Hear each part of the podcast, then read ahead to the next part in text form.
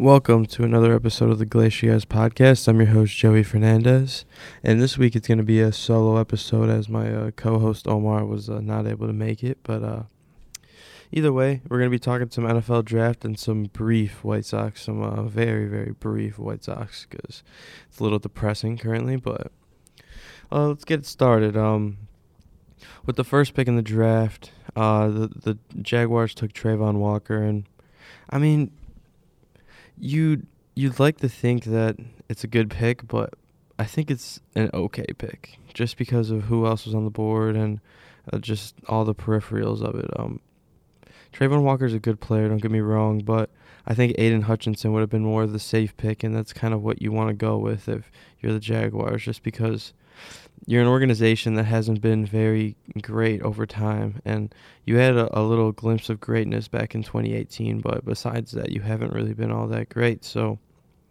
you kind of want to take a guy that you know is going to be good right away and is not going to have any issues or anything like that, and is just going to be very solid, and with the upside to be like amazing. So I think I think they kind of missed on Aidan Hutchinson there, but it's okay. I think Travon Walker is a good pick, and I would probably give it like a B or something like that if I had to say.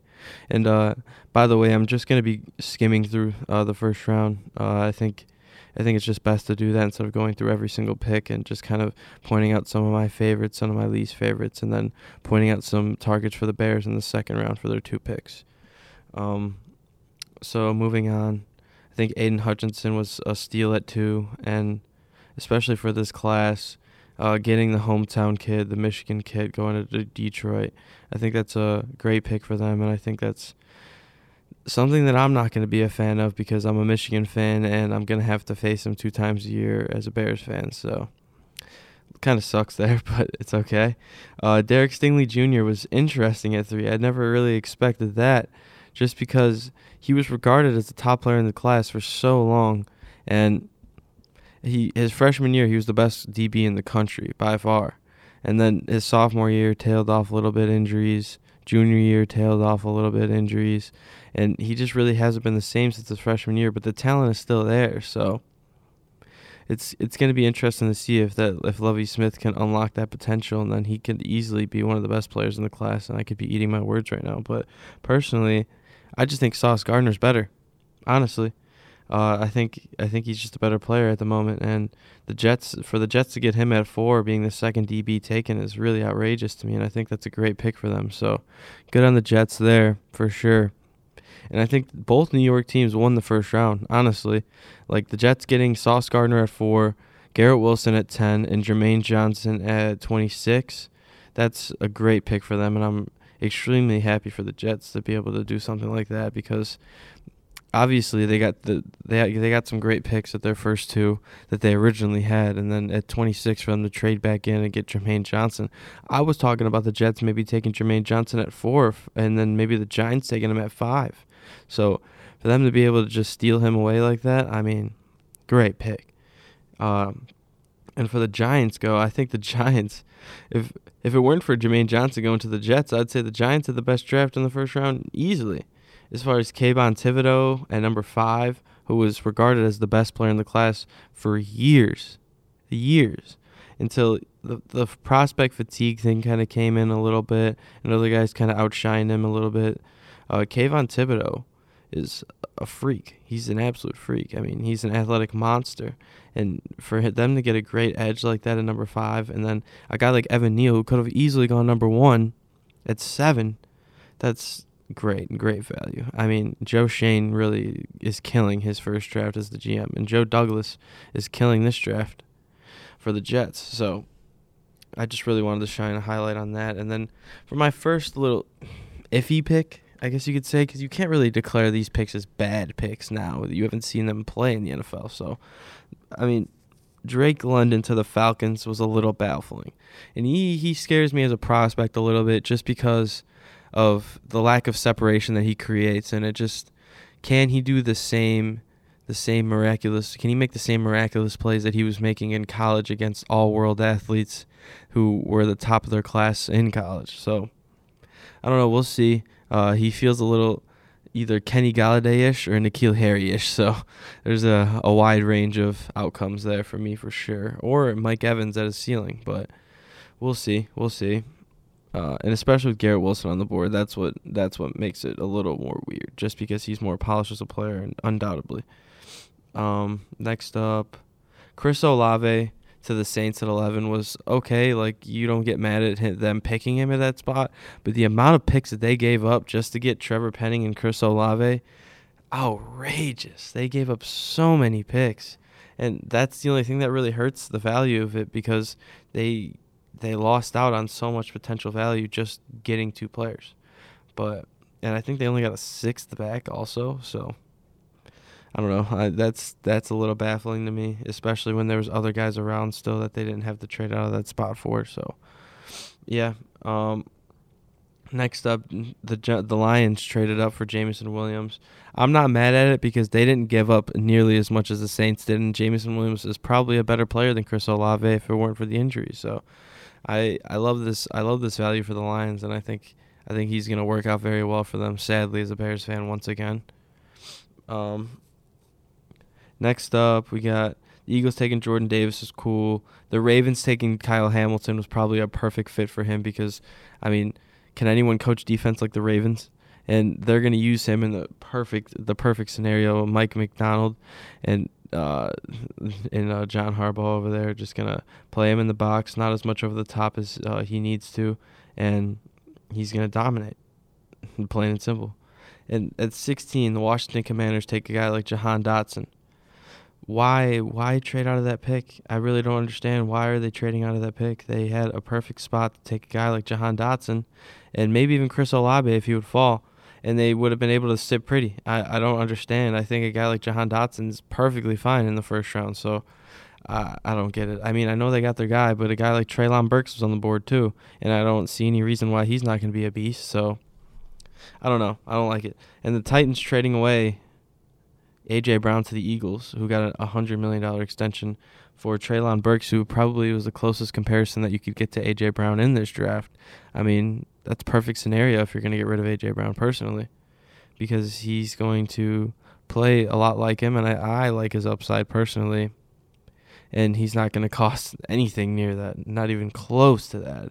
And there's a reason a lot of these teams are getting rid of their big big time wide receivers because you really don't want to pay them because twenty million dollars a year for a skill position player that isn't a quarterback is whew man it's something it's something so good good on the Titans for realizing that and not really falling in love with the sentimental value of a player.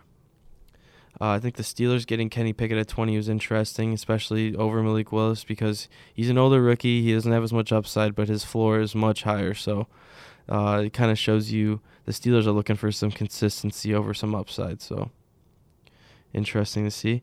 Uh, I think the Chiefs had an underrated trade up with uh, getting Trent McDuffie at 21. I think that was an interesting pick for sure, uh, just because he's one of the better players in the class, personally, in my opinion. So uh, he's just a great athlete. He has a little bit of shorter arms. That's a little bit of a question mark for him. But besides that, he's a great athlete. He can play uh, potentially a Tyrann Mathieu role.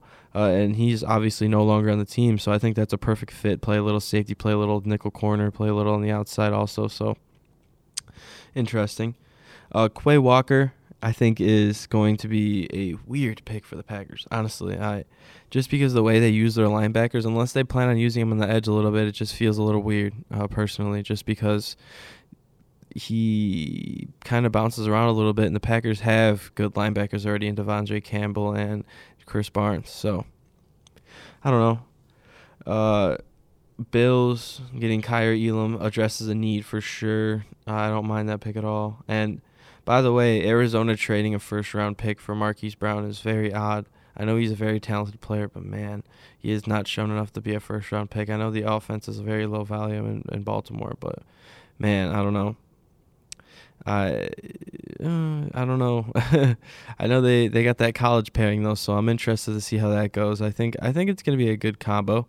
I, I think he's going to perform better than he did in Baltimore just because Lamar passed for 180 passing yards a game and Kyler's going for 300. So, yeah. Um, Tyler Smith to the Cowboys. reach in my opinion. I think they they're probably going to play him at guard too, so that just makes the positional value even less. So I'm not a fan of the pick, but who am I to say?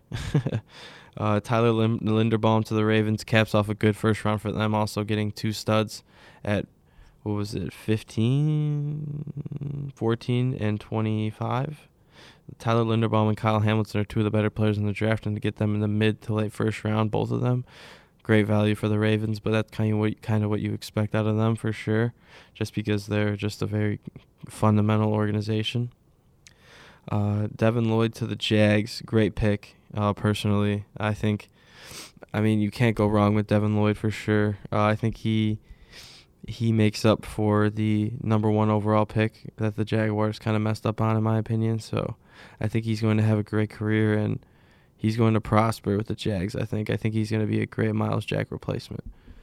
Um, Cole Strange to the Patriots, typical Patriots pick, absolute weird pick, so weird. I mean, the I saw mocks with him in the fourth round, so I mean, who's to say that he was going to go in the fourth round? Maybe he was valued higher by the league just because he performed well at the Senior Bowl, but a small school guy going in the first round as a guard, as an interior lineman, very weird. I know he played some center at Senior Bowl too, so maybe that's where they see him, but he's definitely a Shaq Mason replacement, and not a fan. Really not a fan of it. Uh, Daxton Hill to the Bengals and Lewis Cine to the Vikings were both great picks, two great safeties, and can be versatile players for teams that really need secondary help. So good on them. So uh, I wanted to talk about some players that the Bears could potentially be going after, and some of my favorite guys to quickly touch on were Christian Watson out of North Dakota State, wide receiver he's got the size, he's got the speed. He runs a four three. So, I mean, he's great. I I think he's the freakiest athlete at, at uh, wide receiver. So, I'm excited to see where he goes. Uh, hopefully to the Bears. George Pickens out of Georgia. If it weren't for missing most of the year with an ACL injury, he'd probably be a first round pick. So, it's that'd be nice. That'd be extremely nice. Um, he's got great hands also. So. We'll see. We'll have to see how that goes. Um, Besides that, uh, Logan Hall out of Houston, interior defensive lineman, very very versatile. Uh, Darian Kinnard, inside offensive lineman or interior offensive lineman out of Kentucky, I believe. Yeah, and then Perrion Winfrey, defensive lineman out of Oklahoma. Hopefully, maybe uh, he's there, and uh, you can get a guy that replaces Akiem Hicks or Eddie Goldman, depending on how you view him. But could be nice. Uh, besides that, we'll have to see how it goes. Uh, Bernhard Raimann probably will be the pick, and I'll probably be slightly disappointed. But I'd rather get a trade back than Bernhard Raimann, if I'm being quite honest. Just because I want to go best player available and not necessarily addressing needs as much, unless it's going to be wide receiver. But that's just the fan in me talking. So, moving on to the 7-11 record White Sox. Um, what else is there really to say besides the team is underperforming clearly, and besides Jake Burger and Andrew Vaughn getting some big hits, the offense has been abysmal so far. And I mean, there's been injuries, don't get me wrong, but there's still enough guys to get the job done, and they have not got the job done at all. I don't know if it's the baseball, I don't know if it's cold weather, I don't know what it is, but the team looks dead out there. They're a fish out of water every every day. So they're going to really need to pick it up because the Twins have been playing well. Obviously, I don't think it's going to stick because I'm not high on the Twins, but man, I mean, it's three and a half games out already, and it kind of hurts. I mean, it's it's hard to watch. It really is. Giolito versus Syndergaard tonight, though, so hopefully they can get some wins. Maybe sweep a series against the Angels, get some momentum back. But besides that, it's really demoralizing to watch right now. And as a fan of the team, what's going on? I mean, you're something's got to give at some point. Is uh, is it the coaching? Is it the players just not playing well? Is it the injuries? Is are the teams are the players not motivated because of the injury? I mean, something's got to give. So we'll have to see how that's gonna go. But uh, maybe the maybe Moncada uh, coming back will help the team. Uh, Joe Kelly getting a rehab assignment also. So we'll have to see. But uh, besides that, I think that's all for this week. And uh you can access this podcast on the the Glacier, the library's website, uh, Apple Podcast, YouTube, SoundCloud, and see you next week. Peace.